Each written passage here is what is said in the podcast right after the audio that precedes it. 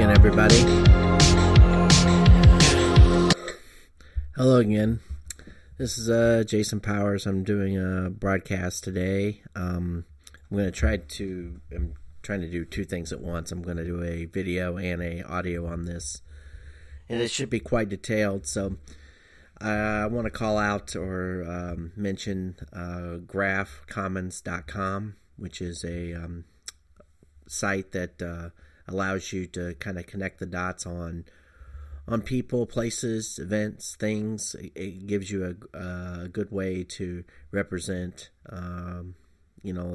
certain connections, put in links and faces and images.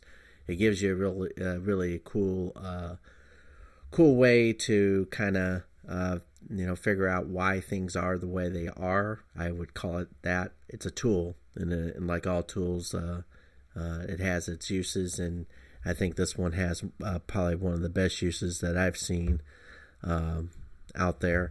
And also, I've put a link in the tab on the Sprecher audio to a video presentation that was done recently by David Zhang, who's doing a 6-part series on communism, and that's kind of the jumping off point of what we'll be talking about in detail today. So, but I just want to give a shout out to those two certain things. So right now I'm looking at this Graph Commons a presentation I put together, and I was connecting how Washington, D.C. is connected to the CCP and all the tentacles that are going to different corporations, from the CCP to Google, Twitter, Microsoft, anybody in Silicon Valley. Also to Los Angeles, where they're connected to the actors, to the sports stars, to the Hollywood films. And then when you get into the mainstream media, they're handling places like AT&T, which handles CNN. And then you have the Ivy Leagues, where for example, Xi Jinping's daughter attended Harvard, and they've donated hundreds of millions of dollars to Harvard on building resources. So here we the United States government publicly funds many of the Ivy League schools and sends them billions in educational resources, and so is the CCP, and the CCP is stealing our resources from there. This is just evil. I've already said this many times before, and I'll say it again. Stop funding your enemies. They need to be cut off completely. They need to be literally decapitated from our institutions in any way, shape, or form. If I was president, if I was in any position of authority, that's what I would be doing. And if anyone got in my way, I would go ahead and relieve them of their duties and find somebody that would do the job. It's that simple. I'd make it my daily mission, I'd say, and I would make it a daily press conference. It's like, well, we've put somebody in charge of certain expectations to decouple us from China in all ways, shapes, or form. And yes, there's going to cause pain, and there's going to be people that are going to dislike it, especially big business, which is the bigger portion of this. So today's podcast and or video presentation will be actually going into what I call what's in a name. So I'm going to put my mug on screen. So I created this, I put a lot of words up on a board. The idea is we have these names and terminologies that we use to try to describe our problems. This is not definitive, but I'll start with the list that I had put together.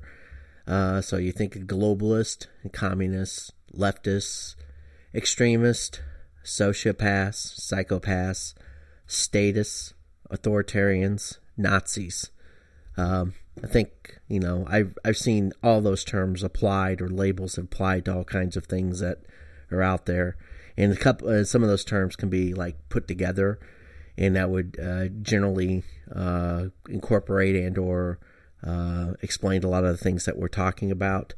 For example, globalists and communists, They basically are the same thing because global communists want one world rule. They want communism spread throughout the world.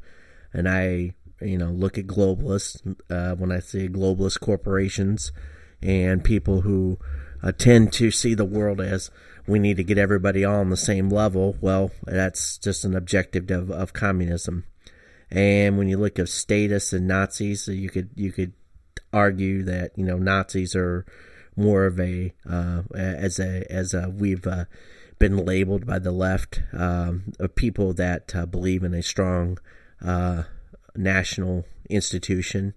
So if you think of, but if you really look at it, the Nazi was a Nazi socialist. Obviously, socialist is just a step on the way to communism. People always think that they like to play word games or word salad games with that particular terminology, but it's that's kind of they're on the same axis, going towards a and amongst this I forgot even fascism.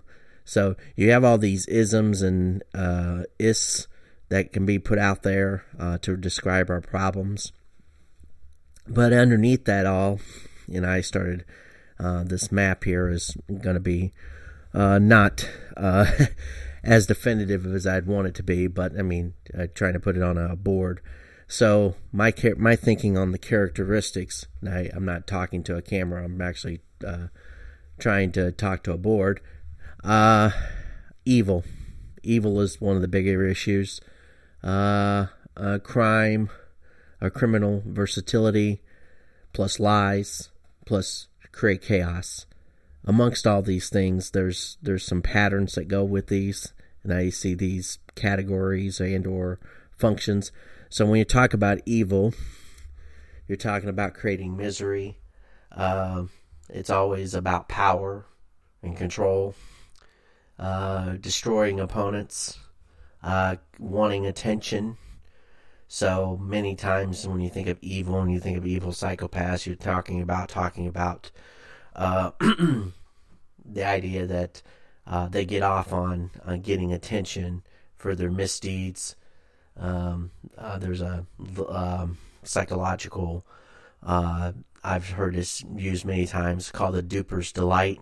So they like to be on display, and they like to smirk while they're giving their ideas on what should be taking place. Like somebody will ask them questions, and while they're giving the answer, there's a subtle body language cue or tick, the duper's delight, the little sly smirk. They give away their game, so to speak, and you'll see it with many of the more powerful people that are in charge. When they're asked certain questions, they're not smirking. It'll be a serious question, and they'll smirk about it. And it's because they feel like it's kind of the I've been caught, but I don't care. And they let that little micro body tell come through, and you can see it if you pay attention enough. So obviously evil, you think of they're always cheating. They want inside knowledge, inside information. They always have to cheat. They always have to rig the game or rig the system in order to achieve their goals, because usually even if they could win by like normal rules of play, there's no excitement to that. The excitement, and that's where you get into the psychopathy. You're getting into the underlying when you talk about all these labels. Like I said, what's in a name? It just depends upon how you perceive yourself and how you perceive the other person in terms of politics, in terms of religion, in terms of education, just where they're at, what framework do you see the world through, and what framework do you think they see the world through? And that's where these labels come from and how they're applied to people. But underneath of it all is what I'm talking about. So the next thing is criminal versatility. It's always about money. There's always a money element to it. More money equals more power. They link those together. People. It's about using, abusing, exploiting, setting people up. There's a plan. Higher level sociopaths, psychopaths have incredible intellect. They know how to deceive people. They know how to triangulate people. They know how to get people to be their flying monkeys and go out and do their bidding for them. They use, we'll go to that with the chaos thing, but they use planning to get what they want out of people, to get them to do whatever they say and whatever they do explicitly. They usually use things like foundations, organizations, and companies to get what they want.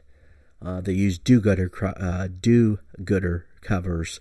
So the foundation will have this lofty aspiration of we're going to solve world hunger, or we're going to create free energy for everyone, or we're going to, make sure everybody in the world has a good education. They use these real high-minded ideas. It's all bullshit. We know that. That goes without saying, but it's a bullshit cover for what they what their real objectives are, which are usually to soak people out of money, to push an agenda along whatever axis that they're working from.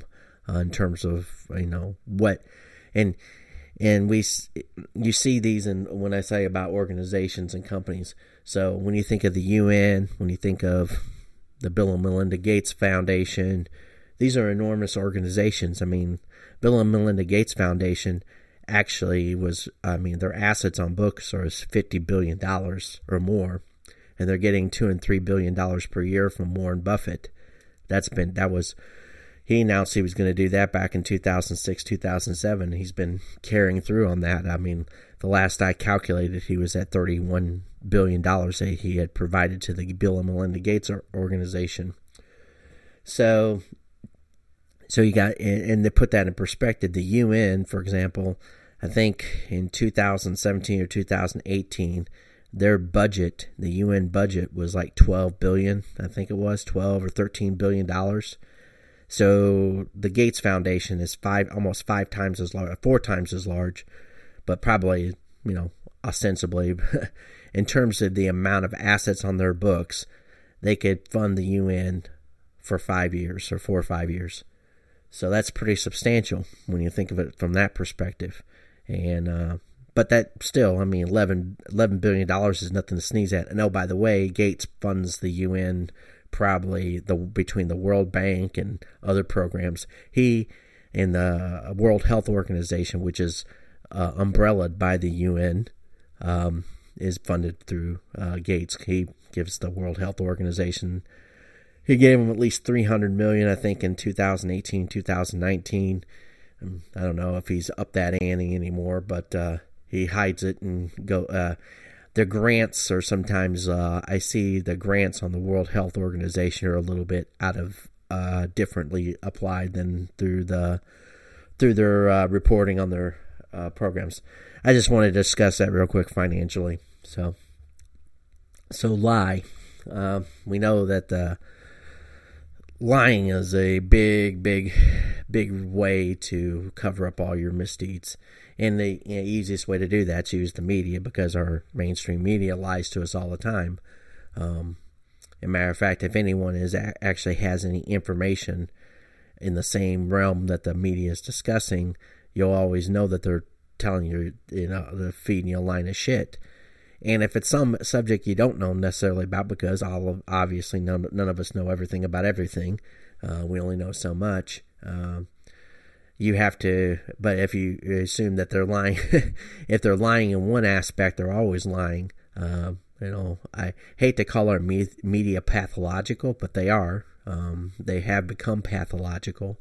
I think in prior experiences in my life, I believed a lot more the verity to truth. Events and circumstances, but now everything has been positioned in a way that makes me wonder if they ever had anything other than an angle. I think in prior iterations, say, probably about 19, I don't know, it's probably been 75, 85, there was enough objective journalism done on TV or shown on TV, displayed, but even then, that was being hijacked. About whether it be us and them or demonization or whatever. It was all to produce an agenda. So has there been an objective media in my lifetime? I was born in 1972. I doubt it, to be frank about it, if I went back through all that time. I mean, don't get me wrong. I think the most objective journalism out there are the ones that are when you take conferences or videotapes of people that are supposed to be giving information and insight about things. They may be the only time that you see people doing objective journalism, or the independent journalists, or the people that aren't really getting paid a whole lot to do anything. They're not working for corporate media. They're working for themselves, or they work with these small outfits that are, you know, run by a handful of people or a part of a network of a handful of people. The most honest journalism and the most honest analysis is obviously being done by citizens, because they're actually getting into the weeds. They'll go through the work. They'll go through the records. They'll go through filings of governments. They'll go through court documents. They'll actually produce something. The only thing the corporate media does is they're good at, let's just say, they're just good at presentation skills. That's it. And even that's gone away, because the difference between, you know, a guy like me who can produce, you know, a graphic analysis and go link to all the corporate media outlets, and you can find filings on 10K filings or whatever, financial dealings that are tied to these organizations, and you can find things that are more. It's funny, on certain topics you could find media organizations that are located internationally that provide much more analysis and clarity in terms of what they're talking about on a regular basis. So I've kind of beat that horse. So we know it's about manipulation, manipulating you into action or inaction, or manipulating your feelings. We'll get into that. Disinformation, providing you with, you know, disinfo, misinfo, but disinformation to get you off a narrative, or creating propaganda. So we know propaganda is very music. Usually propaganda is, you can put it this way. When it paints either a too rosy of a picture or too stark of a picture, there's usually a propaganda element to that. For example, there was one just recently, and it's been reviewed. So Microsoft supporting a little program out in Los Angeles on the teachers in terms of schools, and it you know, it's got the happy music in it, and it's got these you know, kids asking like these little, oh, I don't want to get you sick, mommy, blah blah blah. It's very emotionally manipulative. It just oozes with that.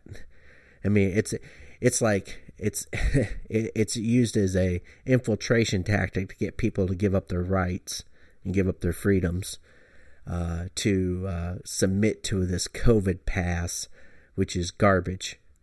This is all this is. That's all this whole situation this past year has been about, is to get us to give up our rights, give up our freedoms, to suggest to all of us that we should be scared of every virus and everything. And there are people out there that are hypochondriacs that fall hook, line, and sinker for this, because they're afraid of everything anyways. And we'll get into that in the next half of this. So you go through this and you think of, so the big lies can be sold through research papers, ad buys, buying off and censorship, and the smear tactics. So, I mean, when you talk about lies, I mean, it can be presented from professionals who will do whatever whoever's funding them's bidding. And when they do lie, you know, it's kind of like anything else. You create enough truth that the lies that you bury are lie by omission, lie by structure, lie by detailing. For example, there was a doctor a few months ago, MedCrams. And the reason why I reference him, because I've watched some of his videos, some of them are good or bad, but he was referencing a study about masks. He said that it was supportive of that concept, the mask.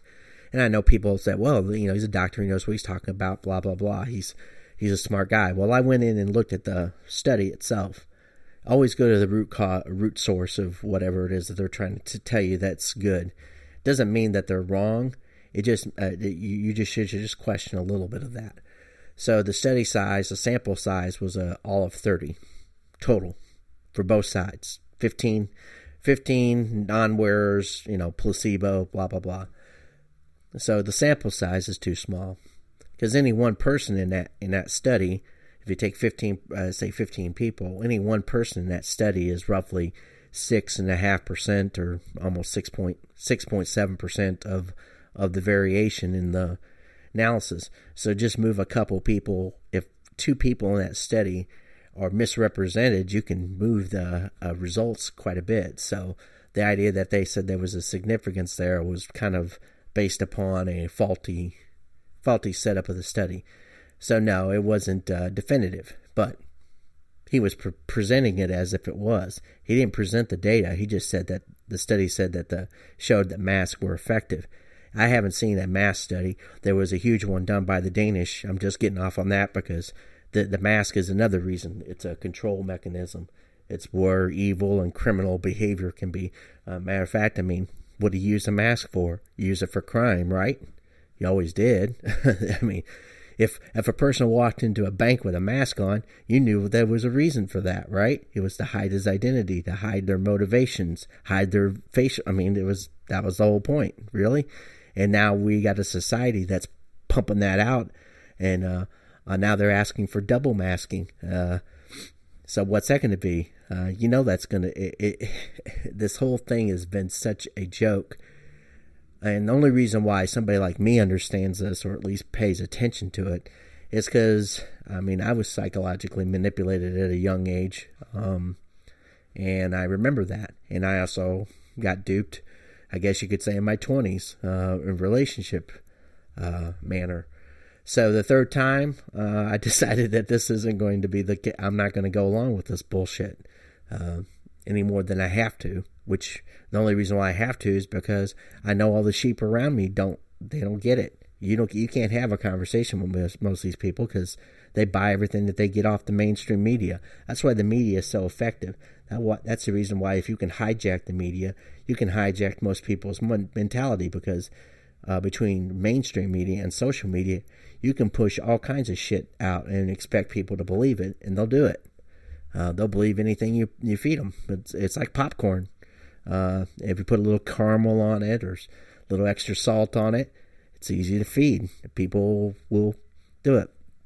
And I know people will say, well, you were manipulated.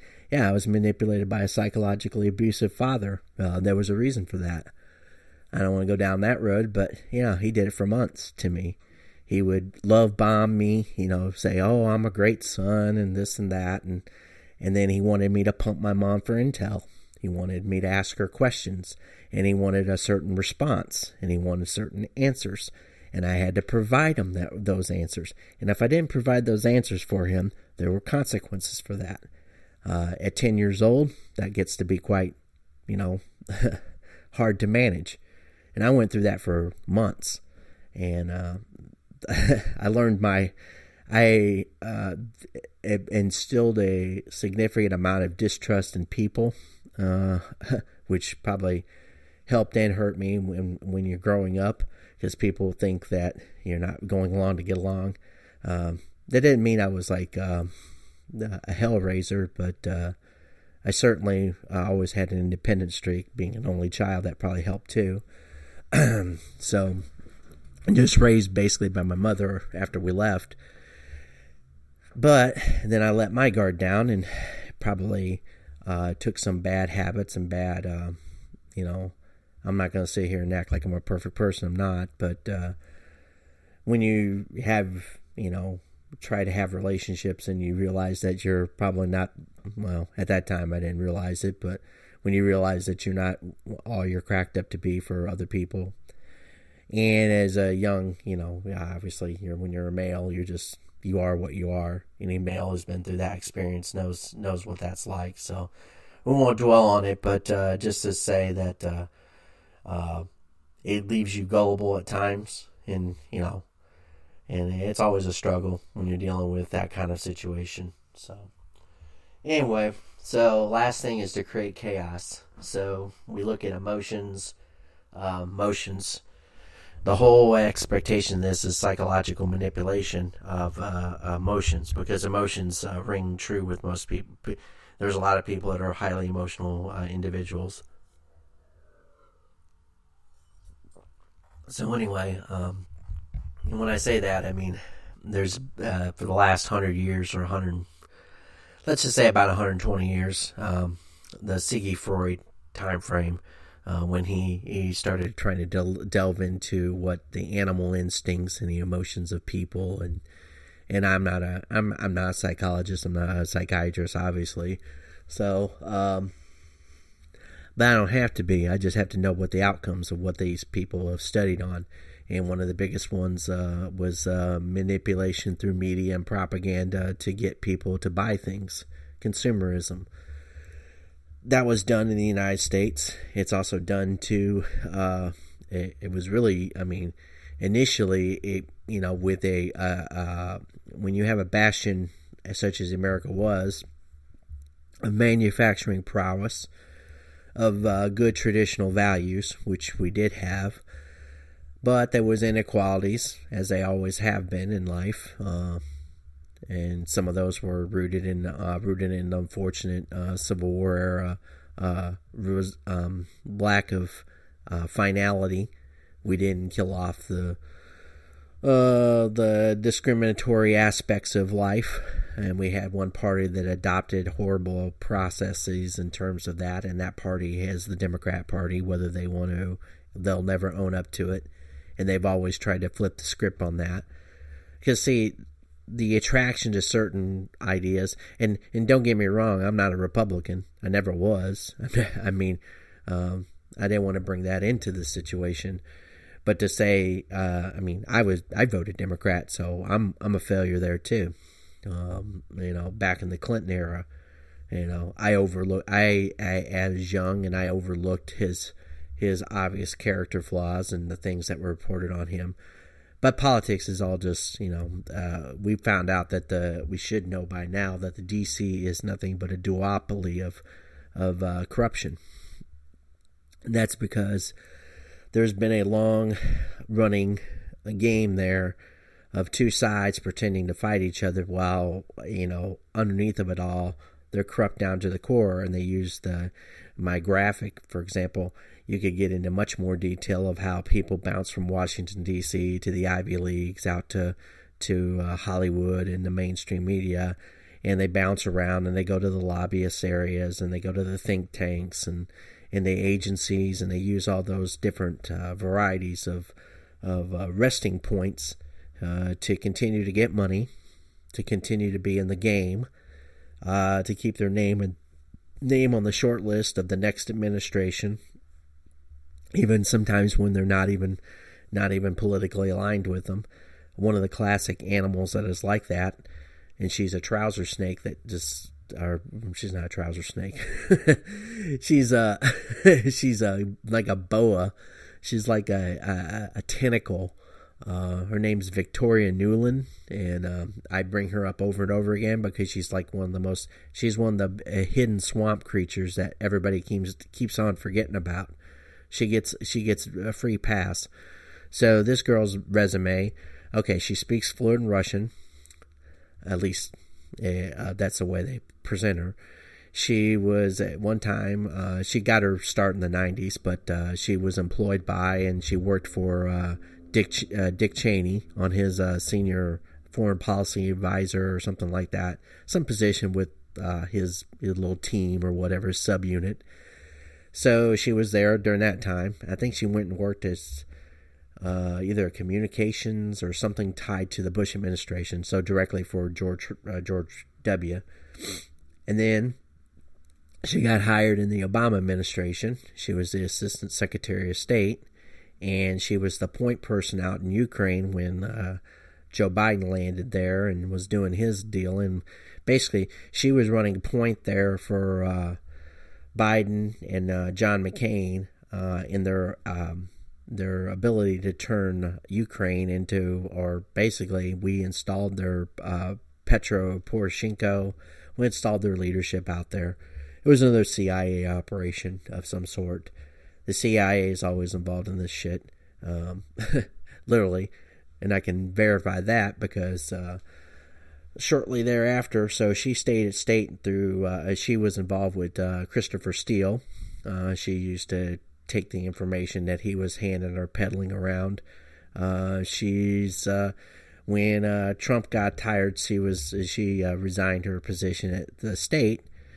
And the next month, so for example, Joseph Coffer Black, who's tied to Mitt Romney, who's also a CIA operative, he was the CIA's director of counterterrorism in 1999 through 2001. He was a chief of counterterrorism there when the 9/11 happened. So he was at the CIA. He started his training back in the 1970s, and he winds up at Burisma on their board in February of 2017, alongside of Hunter Biden and Devin Archer. So why do you think he landed out there? And also he. Mr. Coffer Black was the vice chairman of Blackwater during the Iraq War era, and so these are the swamp creatures. I know some people don't like calling it the deep state. They're the ingrained mechanism of DC, the DC apparatus that we have to suffer under. These people have an objective, and it has nothing to do with serving the United States of America. It has nothing to do with doing anything favorable for this country as far as the actual country itself. They pretend that it is. They always say, oh, there's these foreign threats. And then now just recently, they've decided that the threats are internal, and they have a specific aspiration to take half this population and turn us into domestic people of interest, so to speak, which is just reprehensible to my way of thinking, because we're not the problem. They are the problem, and they know they're the problem. They have always been the problem. In the last 20 years, they've probably jerked around or jacked off, what, $20 trillion of our money? The people that, granted, more than $20 trillion, but we're in debt because of them. We've given up our manufacturing base because of them. They've gutted us. They've handed us over to these multinational corporations that couldn't give two damns about anything regarding us. I'm just getting off on a rant because, like I said, that chaos making, that's all these people do. That's what they've done. That's what they've been doing for years and years and years. But we always thought it was because there was somebody on the other side pushing against them, that they were fighting against us, even the Republicans. But the Republicans they're spineless bastards. They always have been. They just lay down as long as they get their pot of corruption. I think if you looked at it from this standpoint, so DC, you have the Democrats and Republicans. They each have a pot of corruption, or pots of corruption, so to speak. So the Democrats, it's always cities. They can be corrupt as hell, run those organizations into the ground, and they're always got their hands out saying, gimme, gimme, gimme. But the money isn't going to the people. The money's going to their pocket, and it always has been. The Republicans, their pots of corruptions are usually tied to the military-industrial complex. So they like to sit on boards of Raytheon and General Dynamics and whatever. Like, for example, Victoria Newland. She wound up at the Center for, whatever it is, something Century or whatever. It's CNAC or CPAC or what. I can't, not CPAC. It's one of the, there's her husband just makes think tanks. His name's Robert Kagan. They were the ones that came up with the new century, whatever. I don't know what it is. It's just a bunch of bullshit. So is Robert Kagan and William Kristol and John Bolton, and of course she's married to Mr. Kagan. So he's launched two or three think tanks. So anyway, she was a CEO at a think tank for right in between the time she left the Obama administration and she moved over. She was a CEO for a year at a think tank, and then she lands at the Brookings Institute. But when she was the CEO of this think tank, that think tank got their funding comes from, some of it came from the U.S. government, some of it came from it was General Dynamics. It was funding from Microsoft, Google. They're all just being bought and paid for. That's all these people do. And then they lobby and they come up with these papers, these position papers, which are just a ways to advance whatever the corporate structure tells them to advance, or whatever they particularly want to advance. But usually they're just paid to put out that little feeler or paid to push that initiative. And then what do you know? She winds up getting nominated to go back to state. So she got money from the government, and now she's going back to work for the government. And so what? You know, she it's just a bucket of bullshit for the rest of us. These people are just getting money, and they amass huge amounts of money. There's a reason why John Kerry he married a lady worth a shit ton of money. They marry into money, and then they also start off as, you know, just getting paid $200,000 or $300,000 as a politician, and then 10 years later they're worth $10 million. Now you tell me how they got that. And the fact that the FBI and the CIA, these people are compromised to the eyeballs, and they're doing it for them. This FBI and the CIA and all these other agencies, they're no longer working to actually root out corruption. They're actually creating corruption. They create it with people that they have operatives to catch dirt on these people, and then they're turning around and using that dirt to leverage these people to do what they want them to do. And they have mutuality agreements where, you know, it's mutually assured prison time for between. It's like, okay, I have dirt on you, and of course they turn around and retaliate and try to catch dirt on somebody else, and it's a vicious circle. And of course it's all kept hush hush because the media is they're all in it too. They're all in on this stuff. They enjoy it. That they enjoy hiding secrets, and they enjoy exposing secrets, depending upon whether you're the flavor of the month. This is like the Andrew Cuomo thing. He's probably killed 15,000 people. He sent a bunch of vulnerable people to the nursing homes, got them sick, got them killed with the rest, you know, the whole kit and caboodle. I can't imagine the horror stories there. I really can't. I don't even want to know. To be frank, I really don't, because it would just be even that much more depressing. But it won't be investigated. That's why they came up with these. Suddenly, these women come all out of the closet. I found an article from back in the fucking 90s that showed he was being an asshole back then, and they let it go. Or let me backtrack. It was 2001, but it was about his behavior in the 1990s when he was at HUD.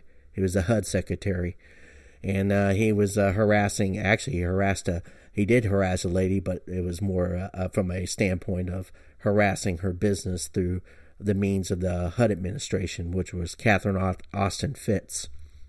So anyway, so Mr. Cuomo has been dilly-daddling and doing all these other stuff, but that's just a cover, because see, he can recover from sexual allegations. They, you know, they'll probably figure out a way for him to step down or get him out of the office. And they'll say, oh, it's on that, but they won't do a thorough investigation of his actual crime or his huge crime. Because why? Because that'll look really bad for the Democratic Party, and they can't have that. They never want to investigate. They'll never investigate themselves. They're hell bent on, you know, they'll get any Republican for anything, and most of the Republican guys will just lay down and take it, and they'll come back and they'll wind up as a news anchor on some fucking third-rate show that we have to listen to them pontificate about how good or bad they are. It's all a crack of crap. And once you start seeing all this stuff, you really get annoyed with it, but then there is nothing you can do about it, because, you know, no matter how much you mention it to these people, we have so many people out here that are such sheep that are just They're still stuck in a partisan paradigm. I mean, even I, to a degree, I you know, as much as I think I try to support Trump. I mean, I realized he's just another politician or just another guy. And there'll be people that'll tell me everything. I don't know everything there is to know about Trump. And I'm sure if I talk to 20 people, they have 20 different pieces of information about Trump to try to build a cross profile. I've read enough about what they've done to him to demonize him. And I didn't even want to bring him up in this, but the concept here is as many people, my concept with him was as many people who were out to get him from all the different silos in D.C. and media and Hollywood and China and everywhere else and abroad. I'm thinking, when that many people are out to get you, it isn't because you're evil.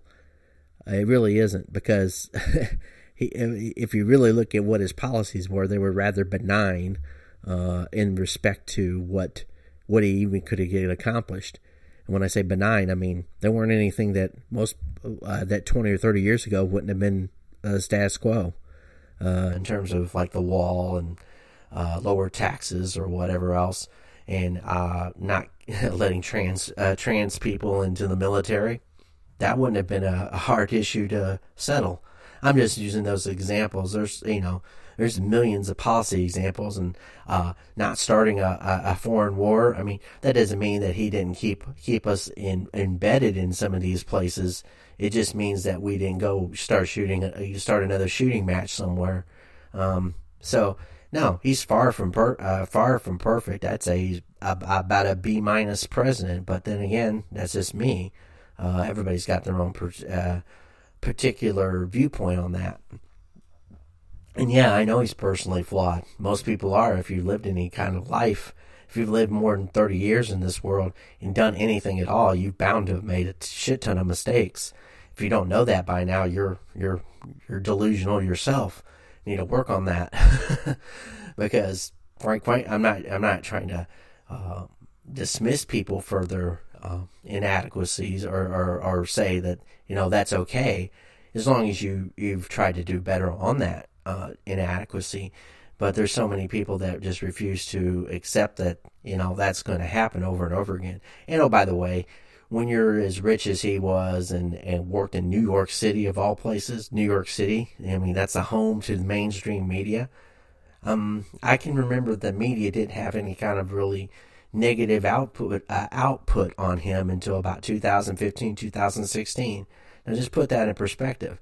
That tells you what kind of media you really have. It tells you that the media, you're the flavor of the month, and they're always what the media is always doing for you is this: if the media is supposed to build you up, they also have to knock you down. Why? Because the media doesn't care about whether you're good or evil. All they care about is how much money they can make off your persona. That's what they did with Trump. I mean, hey, he was beloved and put on air and put in movies and blah, blah, blah, blah, blah. And when he got anywhere near the political realm, well, guess what? It's time to turn the tables on him. He's a Nazi. And everybody had to believe that no matter what. Doesn't matter what we couldn't even have a policy conversation. We never did have a policy conversation in this country. Any policy that was even so much as mentioned, it turned into an incendiary atomic bomb.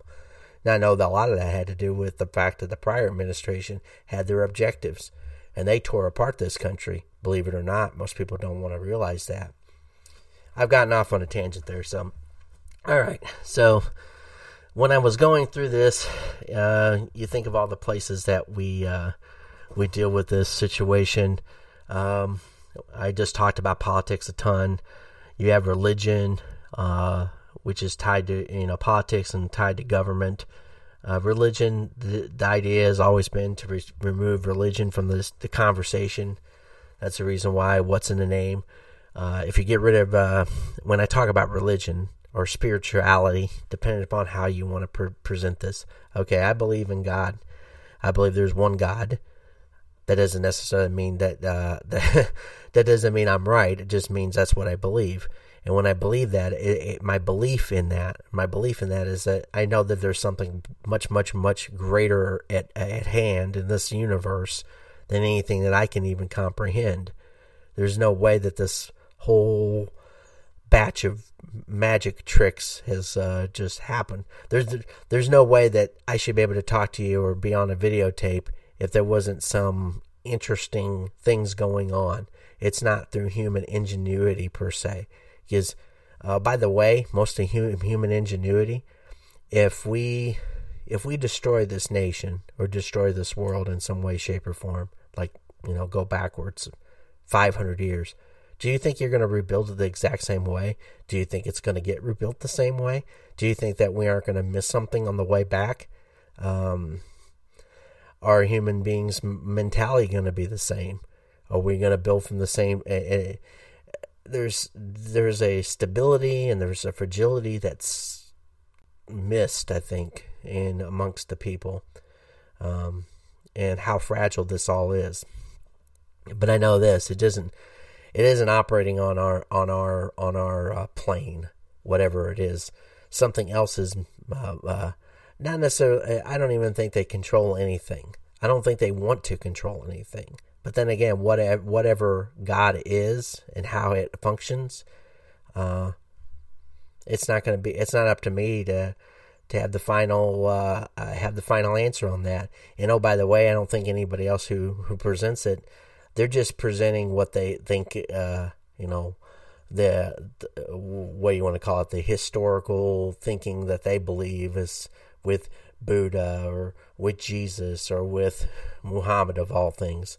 I'm not very big on Muslims, and I'm not big on the Muslim faith. But that being said, I'm not going to throw everybody under the bus, because the ones that have reformed, especially if they've come out and said what this faith is actually based upon, I'm at least willing to listen to those people.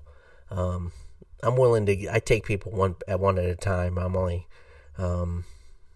I'm only one person, and I think most people have their own individual thoughts, and I try to take everybody as much as possible through that lens, and not just group them based upon, whatever.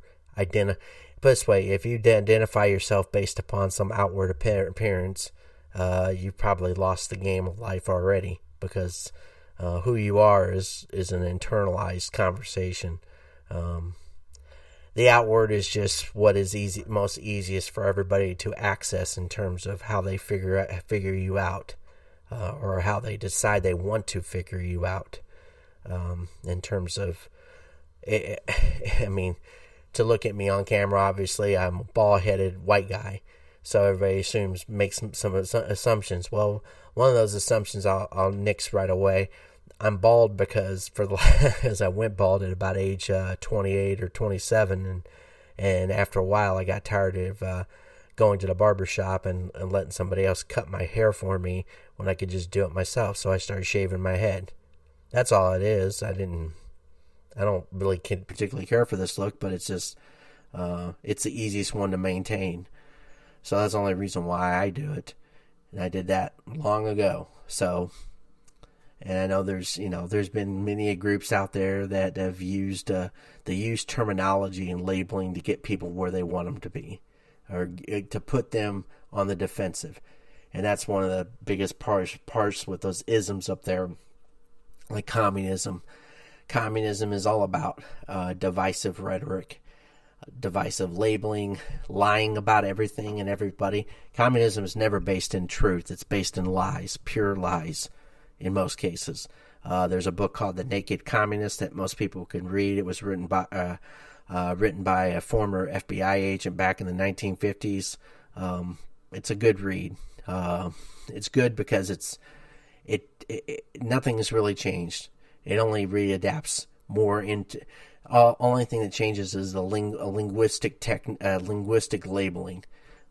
Social justice and all this other garbage that's gotten thrown into the language, cancel culture. It's just an update on science, silencing and censorship and whatever methodology to get people cornered and on the us versus them, these silos of oppression, so to speak, or whatever they want to call it. That's another one, intersectionality. That's just another linguistic trick too. It's just a way to divvy people up a little bit differently, so that we can get people against each other. And then of course they also try to sell people these new concept of diversity and inclusion, which is another communist BS crap of garbage. You see, there's I was a thing I had. I said this earlier, but I didn't get a chance to. So they'll use really big words to try to define simple things, and they'll also use simple words to define very complex ideas. Now people and they'll do the simple words for complex ideas, not for understanding. What they're doing is trying to devalue a complex idea, or to bring it. They're not trying to bring it down to the masses. They're just trying to dismiss it, because there are some complex ideas, far more complex than I can talk about, that people will just communists are very good at turning into like, oh well, it is what it is, or they'll use some little linguistic technique to make it seem like it's almost irrelevant, like human life, for example. They'll do that a lot with a human life. They'll say it's what do you call it? Was it back in the 1990s? Collateral damage. That would be something that's human life. You know, collateral damage. Oh, it's just collateral damage. You know, no big deal. It's, you know, one life is a tragedy, but a million lives is a statistic. No, a million lives is a tragedy too, and then some. It's an outright horror, but that's the way, you know, communists think, or communists try to, you know, de-amplify or amplify just to paste upon emotion. You know, they'll take like the George Floyd incident. They took one incident that happened in a city that we still don't have all the details on, and we never do. That's another media failing. They decided that they don't ever do a comprehensive, correct coverage of situations. They only want to tell. They got to sell a narrative. So from that one incident, we created this whole drama over the rest of the summer, pretty much, tearing down things, tearing down statues. That's just pure communism. It's just stupid as hell.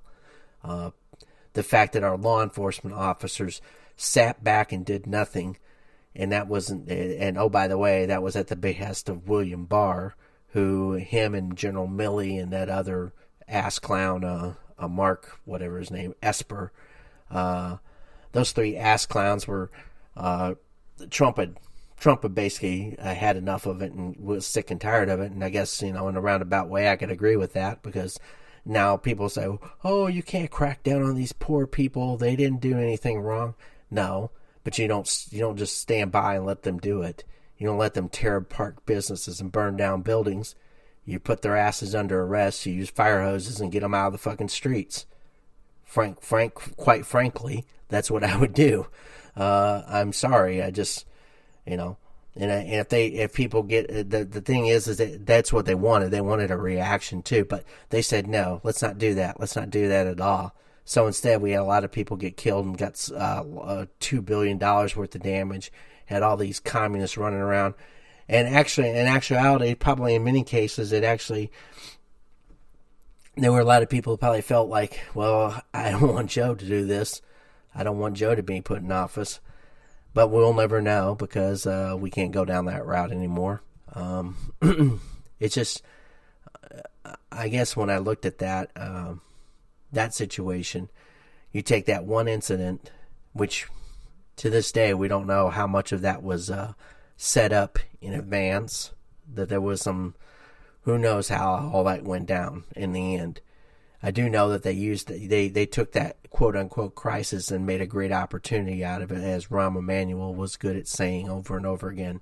It seems to be the Democratic motto, never let a good crisis go to waste, which should tell you a lot about what they think about. They take every news headline and they say, how can we exploit this for political advantage? Do you really want a government run by people that take misery and try to convert it into political points all the time? I mean, I don't know. That's just my random thought is, why would you want somebody who is that vicious running your country? And that is vicious, by the way. You know why it's vicious? I mean, if you really think about it, what level, when does that ever stop? You know, oh, well, you know, we need to crack down even further on those people. We need a, you know, they're going to use anything, any incident that they can possibly come up with. Think of the DC January 6th. They used that as a excuse to put in razor wire and turn Washington, D.C. into a green zone and put 4,000 or 5,000 troops on the ground. And by the way, those 4,000 or 5,000 troops are miserable and they hate their lives and they wish they'd probably never been a part of the National Guard at this point because the way they're being treated out there. But that's another side. You know, I don't know how anybody who would be currently listed part of the armed forces would even want to stay in that particular position. If I had any pull or emphasis on any of those people, I'd say you probably should resign your commission if you're a junior officer and get out of the military as soon as possible. If you really care and support and defend the Constitution. I know that's a weakening of that particular part of our national security. I kind of get that. That being said, do you want to serve evil or do you want to serve the people? You know, by the way, it goes along with that aspect with the communists, by the way, that they recently sent a little feeler letter, the Democrats. This tells you how evil they are. The guy that they were so hell-bent on getting into office, of course, it was a pure puppet maneuver. They don't care about Joe Biden at all. He was just a Trojan horse to get power with. And they succeeded with it. I mean, they put all the money, they put all the aspects of Bloomberg and everybody else put their money in. I mean, Bloomberg put $1.1 billion into the last election, if anyone didn't notice. Anyway, so the Joe Biden, you know, he gets inserted in office, and then it ain't a month into office that they're sending him a letter requesting that he give up some of his authority with regards to the nuclear codes. Now, why did World and in their first they even gave him the scenarios. They even gave him three or four options. The one option, the first option, was that Nancy Pelosi and the vice president should have some say so in his ability to have any armaments of the nuclear deterrent. And that's what it is. It's a nuclear deterrent. And it's very dangerous to play with that.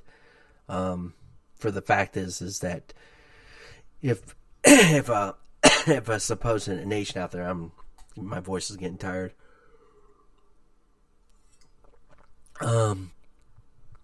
So if you have a European, the only real nations that would use it but think about it, if China or Russia decided to launch their nuclear strike against us,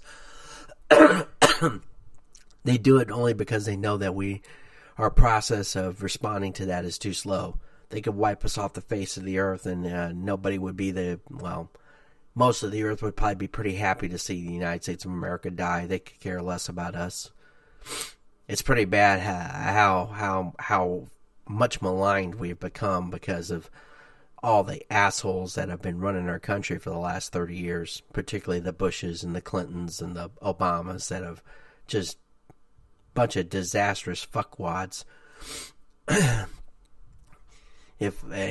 know that's not a good label for all of them, but yeah, I think they've earned that in spades, between their foreign wars, between their gutting of America. They've all, and their administrative leave behinds, have done their due diligence to continue that aspect. So they've made a mockery of what everything that could have taken place after the fall of the Berlin Wall. But yeah, it's neither here nor there. So Democrats want to eliminate that nuclear deterrent. which of course seems kind of interesting because that's basically what I would do if I was basically committing treason against the United States. It's like, oh, well, if I make it so that your process for response to anything, not just nuclear deterrent, but if I have suddenly that your military response is beholden to not beholden to the National Security Council, but it's beholden to Congress, who Congress, by the way, is not ever listed as the chief commander in chief of the United States military, which is what they're trying to do. This is called it's a parliamentary runaround. Say they want to demean or basically strip the executive branch of all its powers, and they want to disperse those powers out to the agencies and also to the legislatures. And if you have as long as you have control of the legislatures, which is what the Democrats are trying to do with the Senate and the House through bills and organization, they're trying to, this is a power grab of epic proportions, at least in U.S. the U.S. mindset. I don't know about worldwide. I'm not going to compare it to that because I don't know. But in terms of the United States, they're trying to. These are the Democrats. These are the ones who were your KKK members, not 100 some odd years ago.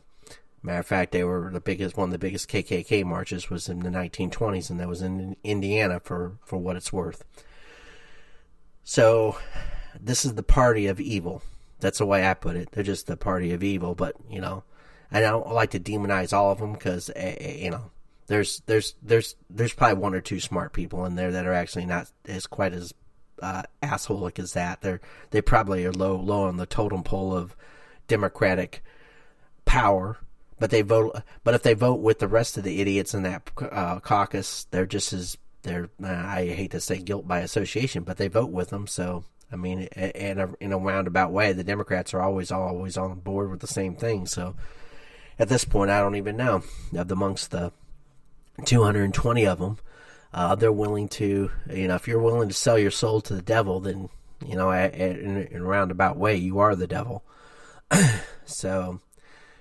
I just find that that's where we're at with the politics and the government. And then you got the legal process, which is a joke. Our FBI is now turned against us completely. I mean, they're just a bunch of leftists that are infiltrated that entire corrupt apparatus.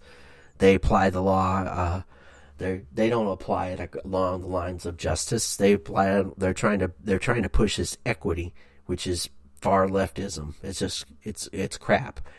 It's not based upon the crime. It's not based upon the facts, the issue, the results, the analysis, the conclusion that you should draw from going through the process of getting correct evidence based upon. They don't want to do that. They start with the conclusion and they work backwards. They start with whatever their conclusion is and they say, let's see how we can make this work. It's poison.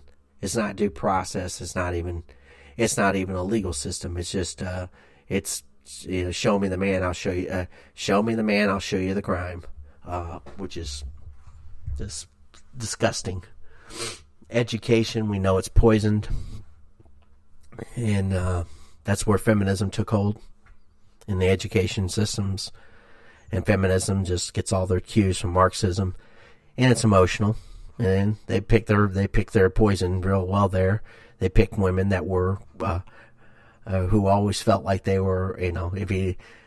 There are some good teachers out there, don't get me wrong, but the vast majority of them are overwhelmingly women, and women can be manipulated. Now it's become even worse than that. Now it's just I don't know what they're teaching. They're teaching critical race theory. They're teaching all this. For example, a couple days ago, it turned out, and I didn't even know about this, and I live right here in town. I guess I should spend more time on the local scene, but Purdue University hosted Robin DiAngelo of White Fragility. They paid her $7,000, according to Fox. And I don't know how I even stumbled upon that report, but when I saw it, I just caught my eye, and I archived it. So, yeah, Purdue had a little flyer out and had a little event with her here discussing her book and discussing her thing. And she was obviously attached to the Coca-Cola training system. So here she was at Purdue University. And it just appalls the shit out of me that that happened, because as an attendee and a graduate of Purdue University, I really, really have a problem with that. But I'm not the only person who's attended a university where this dumb thought shows up, and she pushes her poisonous ideology onto people. You know, it's just, you know, try to be less white. And in her presentation, that's from her presentation, one of the things was try to be less white. It's like, how about we just say everything about that is just communism, and it's defeatist, and it doesn't teach anybody anything. Your concept in life should be based upon something a little bit higher minded, like a higher goal of actually trying to get people to progress in terms of, when I say progress, I'm not talking about that political thing. I'm talking about progressing your mentality to fit, to achieve, always to be reaching for, striving for, or being motivated to become a more secure, intelligent, confident, assertive. That was another little buzzword she put in her presentation. She said, be less assertive. No. You should be assertive in terms of your rights. You should be assertive in terms of your responsibility over your own actions. You should be assertive of the things that you're not just 100% sure of. You can never get that, but you should be assertive towards, okay, the evidence shows this. The evidence that I've gathered, the evidence that I can absolutely, through my own analysis, through my own cognitive abilities put together, you should be able to come up with a way to make that make that case. You should be teaching people to be that way. You should be teaching them also not to act without thoroughly thinking through the long-term implications of what they're trying to implement. So much of our society now is filled with idiots that are being told, be an activist, be a revolutionary. That's the Klaus Schwab. He put it in his little pamphlet about the Great Reset. They're just using communism as a way to install their little authoritarian dictatorship bullshit that they're trying to impose on the rest of us. And they're using the useful idiots that are younger people to do this, because younger people have no perspective. I mean, I know what I was like when I was 16 and 18 years old. God forbid if I would have bought into any of that, but I was obviously too preoccupied with sports and just doing my own thing, and I luckily wasn't a gullible idiot, I guess, in that regard. And I understand where these kids are, and.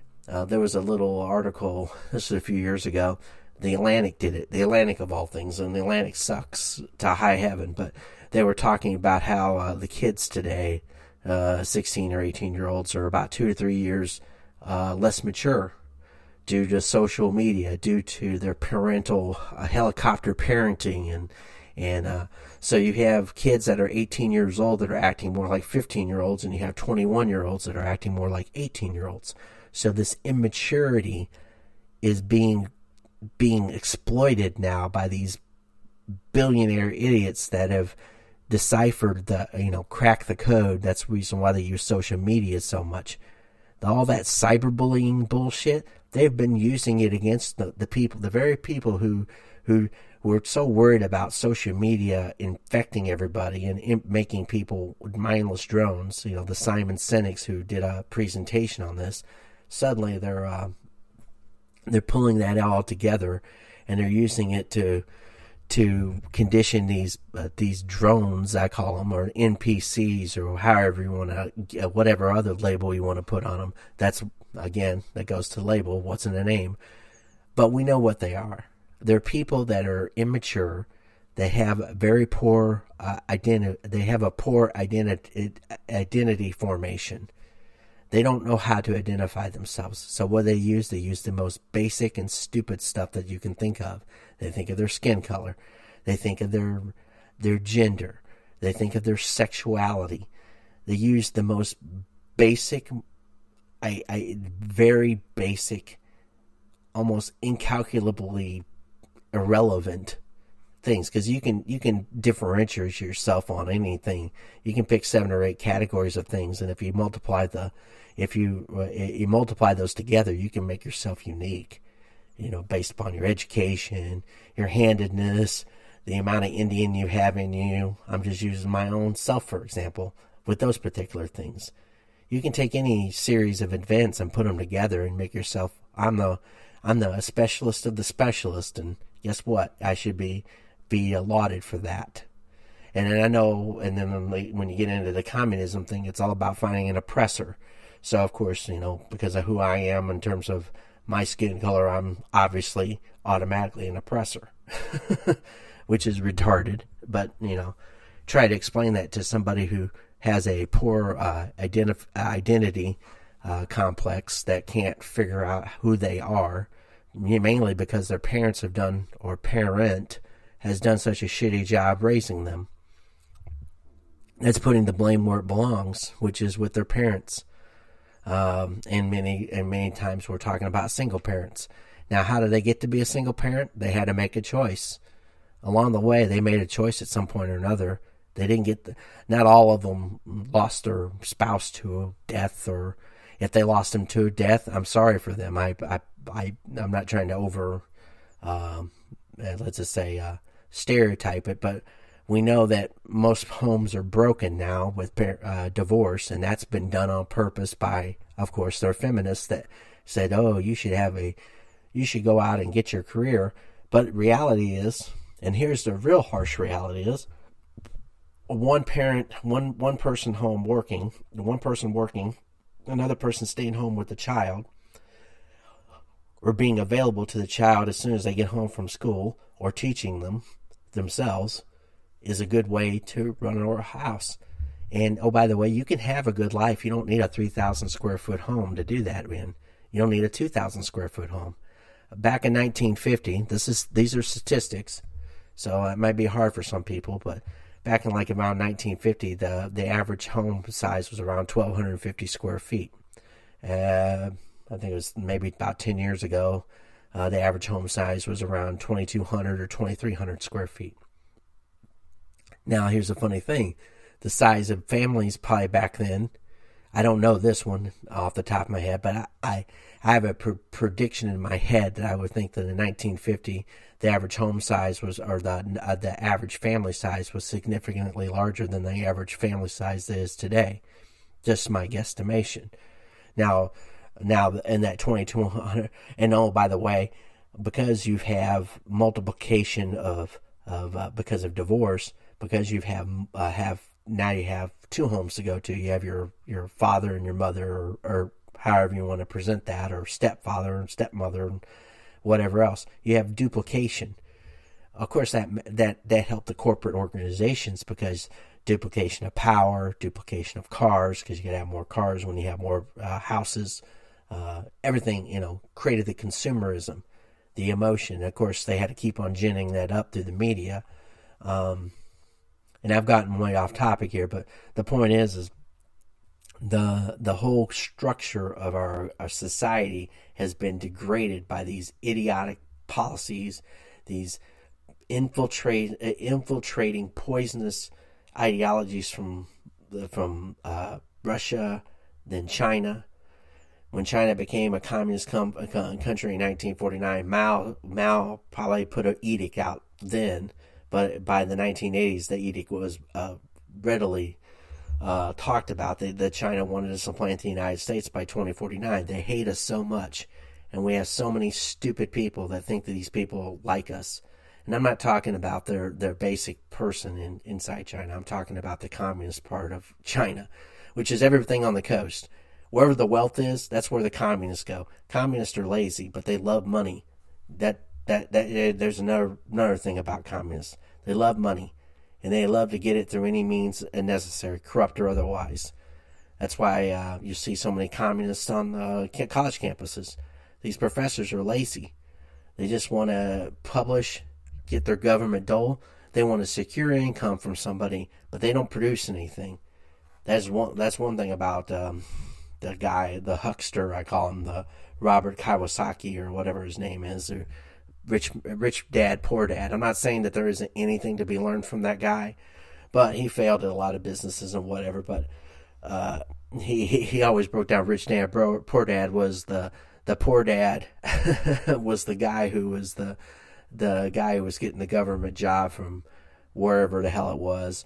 Who told him that he should just, get yourself a great education, go get yourself a master's degree and then go become a college or a PhD and be a college professor because it's an easy job. And of course, the communists love to sell it that way. That's last year. They've done everything they can to destroy the entrepreneurship of the United States of America.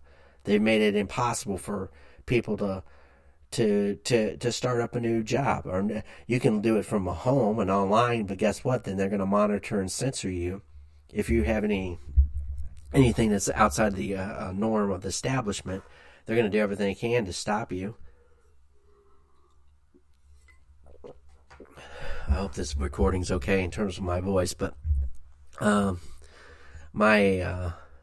guess my biggest problem with that is this country was built on entrepreneurship and individuality and the hard ruggedness that made this country, at least in many aspects, not perfectly so. There was always going to be hardship. There always is hardship. And the thing is we've had people who have like the evil that is Bill Gates, that is Jeff Bezos. These people are monopolists, and there's another ism out there, a label that we should be cutting down. There's nothing worse than somebody who has a great idea, who makes a lot of money, who gets a good market share, and then uses that platform to exploit people even further. Not for their money so much, but then they start trying to do these do-gooders organizations, and they start trying to talk about things that they think they're smart on and they aren't. They introduce their philosophies and they try to poison our society with their bullshit. That's the things that bothers me. They think, well, I've shown how successful I am. Now I got to show how powerful I am, and I got to impose that on other people through censorship or whatever else. Same way with Zuckerberg and all the other idiots. This gets into the next topic, or the final topic here, is about our philosophies. And this is the problem. Okay, so many of us are, you fall into certain categories based upon what I mentioned before of, whether you're statism. So people would probably call me a statist because I believe in our Constitution. I believe that there is a necessity for government. But the amount of government that I want would be very limited. Now, I'm not a total libertarian. I probably would fall right in the middle. I'm probably more of a middle of the road between authoritarianism and libertarianism. And by authoritarianism, I mean that absolute control of everything. And libertarian, which is, just let the free market handle everything. The thing is our assholes that run this country, or the people that are trying to do it through technocracy and all that, they love to run to They run to these polls. They act like authoritarians, but they always posit themselves as libertarians. Oh, you should allow us to do as much as we can. Don't you believe in Don't you believe in free markets? Don't you believe in letting us do what we want to do? We're just a poor little corporate organization. We don't mean no harm. And then they go and they crack the shit down on everybody else. And then the government is allowing this now because the government said, how can we be authoritarian towards our people? Best way to do it is just use companies. That's the corporate fascism model. They've learned to adopt that this is like a hydra. There's so many arms to this. It's hard to even describe, but and I'm not going to sit here and pretend that I have a handle on all of it. I just have my thoughts and feelings about it because it's more of a feeling. You as a person out here in the real world, or a person who has to pump his own gas and figure out how he's going to eat for the day without having somebody drive me somewhere or, or somebody determining if I'm going to get paid. The only way I can get paid is if I get paid through my own, you know, whatever means necessary that's legal. That gets back to D'Angelo with the $7,000. She got $7,000 to show up and give a speech. That damn idiot. She made more money in a month than I made. Made more money than I make in a month easily, and she made it in a day, pumping that hatred. But so that goes to the statism. Would I like that to shrink? I think we can keep the United States together. I think we could, but we have about a very entrenched percentage of people in between D.C. and the coasts that don't see reality at all. They just, I mean, there's a lot of self-delusion there, and there's a lot of just pure corruption and being compromised. So I think, I mean, if I could restructure everything, you know, you cut spending by 50% or more, would keep a strong military, but it would be tighter and more robust in terms of how it's isolationist, that we invest in our own country, infrastructure-wise. Infrastructure would be the major thing. We have decrepit roads. We have decrepit electrical systems. I put it this way, I'm not all in favor of all that. But if you, here's the kicker with all these assholes that in technology land.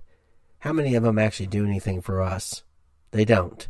They get all that largesse, and what they do, they're just globalist asshats. They're all worried about everybody else in the world, but they're not worried about their own fucking country. The only reason why you have what you have is because you happen to do it in the United States of America. And then what do? You just turn around and stab us all in the back. I don't know who you grew up with, but you owe a lot of people a lot of things, and these people have no guilt whatsoever. But the Bezos, the Gateses, they're all psychopaths. They don't give a shit about nobody, and they never did. But the fact that they rose to that level, now they can tell me how many hours they worked and all this other shit. They only worked that hard because they had minions do the work for them. They didn't do it themselves. Bill Gates especially. Bill Gates just came from a rich fucking family, and his mom was connected to IBM, and his dad was a lawyer, and he learned how to play the lawyer game, and he did it well, and I give him credit for that much, but that's about all I'll ever give him credit for. I don't think that dude's written a line of code in 40 years, but whatever the case may be. And I'm just using those guys as an example, same way with Mark Zuckerberg. I think he took his from Facebook. Some of that was from Harvard. Some of it was probably a DARPA system, an organization. It's all been about gathering little strings of intelligence, what came from the government. See, most of these people got, you know, kickbacks and benefits and bonuses or subsidies from the United States government to open their organizations, tax breaks, all that shit. I mean, you know, all those Amazon fulfillment centers didn't just magically pop up on the map through self-financing. They were hustled in. They weren't all private organizations. They got a lot of money from public sources in order to, or public lands. You know, that's what bothers me. So they did all that. They make money, and then do they invest it in their own community? I mean, look at Gates, for example. He's up in Seattle, Washington. I mean, does anyone think Seattle, Washington's a good city to live in anymore? Or don't they think it's a third world shithole? It's funny that the third world shithole harbors, well, Seattle or I forget what city he's actually located in right now, but it's not far from Seattle. So how much investment has he really? I know he's made a lot of investment in Washington, the University of Washington, like $400 million over the last 15 years or so. And people say, well, he doesn't have to invest all his wealth up there. You know, he's done enough for us. You know, there'll be people that'll make excuses for this asshole. But, you know, if he really gave a shit about the country at all, he could probably and the things he invests in is always education. It's always in sneaking in through the back door, getting his little agenda pushed through that thing. It isn't in hard assets like infrastructure for the United States or something invest in and hands off. See, people that are really meant to do good things, they're like, okay, I give you an investment. You do. I just want to make sure that we are clear on this is what the particular project is, and I want to see results from that project. Aside from that, you should keep your fucking hands out of it and move on. But it's easy for me to tell him how to use his money, and I know there'll be a lot of libertarians out there that'll be like, well, you shouldn't be worried about what a billionaire does with his money. No, I am when they are doing what they're doing to this country. When you're using your money for evil, and I know you're using it for evil, and it has nothing to do with doing anything to build or make this country a better country, then I know you're a cocksucker, and I don't really give a shit about your libertarian ideology. You can shove that right up your ass, and I'll be glad to pack it in twice. Sorry, that's just the way I feel about it. If you're going to hurt, and you can tell me, oh, there's a, how do you know? And, there's some good that comes from this, blah, blah, blah. It's like, yeah, there's a lot of good that comes from this. Yeah. I've seen the good that's come from it from the last 30 years. Gates has several $billions going into the DC, Maryland, Virginia area. I think it's like $6 billion over the past, about 8 to 10 years. What do you think he's been investing in? He's been investing in think tanks. He invests in the same shit that the DC government does. He's a poisonous snake. He bites everything he fucking can. He just seeps all that venom is just poisoning our school systems, our health organizations. He buys up the medical field. He buys up college universities. He's a parasite upon parasite. That's all that guy does is just parasite off everything. And he does it through the oh shucks, I'm such a, I'm such a wonderful guy now. After he was a monopolist and he got caught with antitrust and they couldn't do anything to him. But if you ever watch his little testimonies he does before the Justice Department, he turns out he looks like a real fucking prick as far as I can tell. He acts like a real prick in it. He can't answer a question straight. He'll sit there and he'll play the little, what do you mean by that word? And he'll do that. I forget, there was a lawyer who was, I hate to pick on him, but he's so easy to pick on because he's behind all of this. His paws are on all this shit that's going on in the United States. And I mean really on it. I mean, the World Economic Forum, he's one of the 3 strategic partners with the World Economic Forum. Him, the Wellcome Trust, and some other Norwegian organization, foundation of some sort that's worth like $40 or $50 billion itself. When I did a look up on it, that's it. He's tied with that situation, and we know he is. We know that him and Klaus Schwab are best buddies. I know why I know that, because was it Mallory, who used to be the CEO of Microsoft, or is the CEO of Microsoft? I don't know. I didn't pay a lot of attention to Microsoft over the last decade because, honestly, they don't mean anything to me other than giving me Microsoft Word or Microsoft Excel. And you can say, well, you use their products. Like, yeah, I also use Open Office and other products, too. Does that make me a criminal? No. I just want people to give me a service. I don't want them to give me their political ideology, but I never got that anymore. So anyway, Mallory or whatever the guy is, he co-wrote the book with Klaus Schwab. Well, guess what? Neither one of them probably wrote the book. It was written by one of their stooges, and they put their names on it, but their ideas are all over it. But he co-wrote it with the CEO of Microsoft. So, I mean, you don't need anyone say more. I mean, how many tentacles does a guy have to have before you know he's a snake, or know he's a octopus? Does he have to have more than 6 tentacles? To be close enough for legal work. I mean, that's why I was talking about. So when you talk about the state and the technology sector, the technologies being doing the work of authoritarian dictatorship. So in my example, there's 3 axes that usually get brought down to simplistically 2 axes. So economically, I'm more of a, I would say probably 80% to the right. I'm very much towards the individual operating, maybe 90%. I think everybody should do what they can to be acting in an individual manner instead of acting in the collectivist manner, which is what, you know, the vast majority of our country now seems to think that socialism is such a good fucking idea. Justice. I think for the vast majority of the cases, overwhelmingly so, or for any situation that's presented where it's individual actors, we should always be looking for, you know, what is the law and how can we reach a point where it's, you know, we should all be equal before the law. This equity before equity, getting outcomes is just malevolent. And it's always a spectrum. There's no way you can, I mean, it's easy to say I'm always 100% without no shadow of doubt on, you know, this poll or the other poll.